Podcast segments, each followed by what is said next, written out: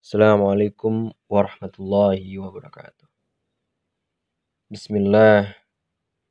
إن الحمد لله الذي حق حمدي وعنا علينا بنعمة الإيمان والإسلام.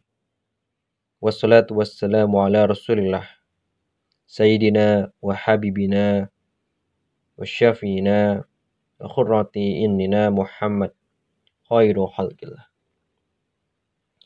Allahumma salli wa sallim ala sayyidina Muhammadin miftahil ibadi rahmatillah.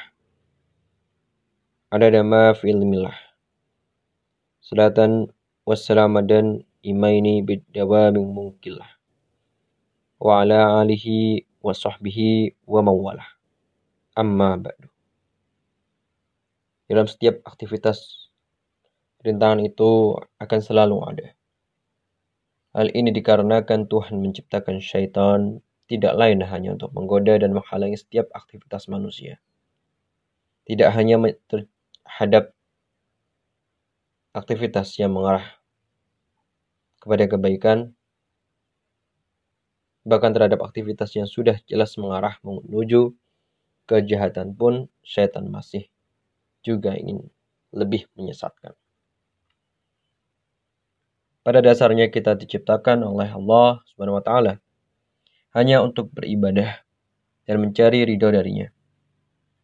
Karena itu kita harus berusaha untuk berjalan sesuai dengan kehendak atau syariat yang telah ditentukan. Hanya saja keberadaan syaitan yang selalu musuh kita membuat pengertian dan pelaksanaan kita terkadang tidak sesuai dengan kebenaran. Dengan demikian, kebutuhan kita untuk mencari seorang pembimbing merupakan hal yang esensial, hal yang mendasar. Karena dengan bimbingan orang tersebut, kita harapkan akan bisa menetralisir setiap perbuatan yang mengarah kepada kesesatan, sehingga bisa mengantarkan kita pada tujuan yang hak. Tariqah Torikoh adalah jalan, maksudnya salah satu jalan menuju ridha Allah atau salah satu jalan menuju wusul yang sampai pada ilah. Dalam istilah lain orang sering juga menyebutnya dengan ilmu hakikat. Jadi torikot merupakan sebuah aliran ajaran dalam pendekatan terhadap ilah. Rutinitas yang ditekankan dalam ajaran ini adalah banyak zikir, terhadap Allah. Zikrullah. Dalam tarikat, kebanyakan orang yang terjun ke sana adalah orang-orang yang bisa dibilang sudah mencapai usia yang lanjut. Karena itu dikarenakan tuntutan atau pelajaran yang disampaikan adalah pengetahuan pokok atau inti yang berkaitan langsung dengan ilah dan aktivitas hati yang tidak banyak membutuhkan pengembangan analisa. Hal ini sesuai dengan keadaan seseorang yang sudah berusia tua. Biasanya sudah kurang respon dengan perkembangan analisa. Walaupun demikian tidak berarti toriko hanya boleh dijalankan oleh orang tua saja. Melalui toriko ini orang berharap bisa selalu mendapat ridho dari Allah atau bahkan bisa sampai derajat usul. Meskipun Torika bukanlah satu-satunya jalan. Usul ini adalah derajat tertinggi atau tujuan utama yang dalam bertorikah. Untuk mencapai derajat usul, ya sampai pada ilah, orang bisa mencoba lewat bermacam-macam jalan. Jadi orang bisa sampai ke derajat tersebut tidak hanya lewat satu jalan. Hanya saja, kebanyakan orang menganggap torikoh adalah satu-satunya jalan. Atau bukan jalan pintas menuju usul. Seperti halnya torikoh. Ibadah lain juga bisa mengantarkan sampai ke derajat usul.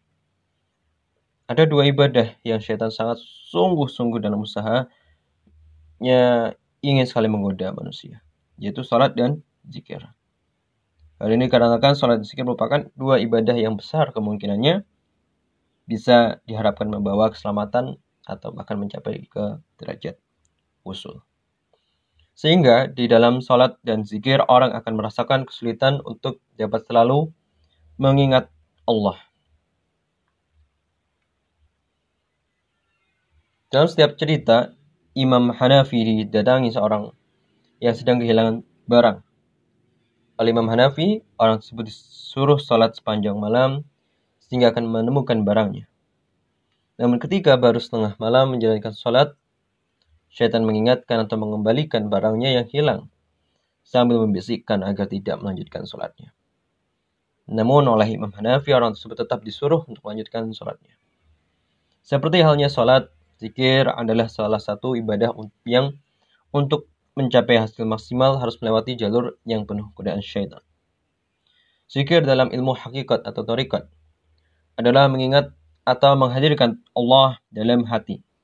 Sementara Allah adalah zat yang tidak bisa diindra dan juga tidak ada yang menyerupai. Sehingga tidak boleh bagi kita untuk membayangkan keberadaan Allah dengan disamakan sesuatu. Maka dalam hal ini besar kemungkinan kita terpengaruh dan tergoda oleh syaitan. Mengingat kita adalah orang yang awam dalam bidang ini. Ilmu hakikat dan masih jauh dari standar. Karena itu, untuk selalu bisa berjalan sesuai ajaran agama, menjaga kebenaran maupun terhindar dari kesalahan pengertian. Kita harus mempunyai seorang guru. Karena tanpa seorang guru, syaitanlah yang akan membimbing kita. Yang paling dikhawatirkan adalah kesalahan yang berdampak pada akidah. Maka diperlukan mursyid, yakni adalah seorang guru pembimbing dalam ilmu hakikat atau ilmu tarikat. Mengingat pembahasan dalam ilmu hakikat atau ilmu tarikat adalah tentang ilah yang merupakan zat yang tidak bisa diindra. Dan rutinitas tarikah adalah zikir yang sangat dibenci syaitan. Maka untuk menjaga kebenaran, kita perlu bimbingan seorang mursyid untuk mengarahkannya. Sebab penerapan asma Allah atau pelaksanaan zikir yang tidak sesuai bisa membahayakan secara rohani maupun mental baik terhadap pribadi yang bersangkutan maupun terhadap masyarakat sekitarnya. Bahkan bisa dikhawatirkan salah dalam berakidah. Seorang musyrik inilah yang akan membimbing kita untuk mengarahkannya pada bentuk pelaksanaan yang benar. Hanya saja, bentuk ajaran dari masing-masing mursyid yang disampaikan pada kita berbeda-beda.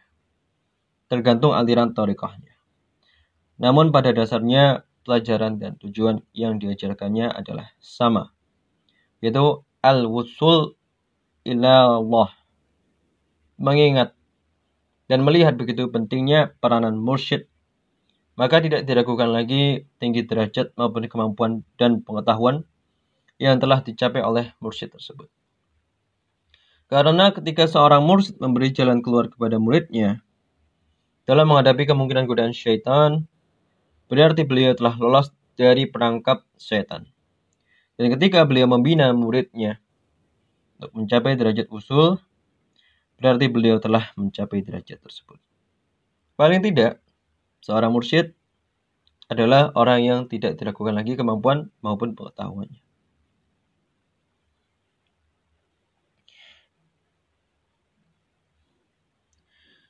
Ya, semoga dengan penjelasan itu kita dijaga oleh Allah, dilindungi oleh Allah, dimenangkan perjuangan kita, dipanjangkan umur kita, disehatkan badan kita, dilapangkan rezeki kita, dimudahkan segala urusan kita, dan dikumpulkan semua hajat hajat kita, wahajat fid dunya bil masyarah, wahajatil akhirah bil maghfirah.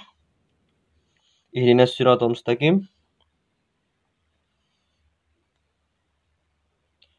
والسلام عليكم ورحمة الله وبركاته.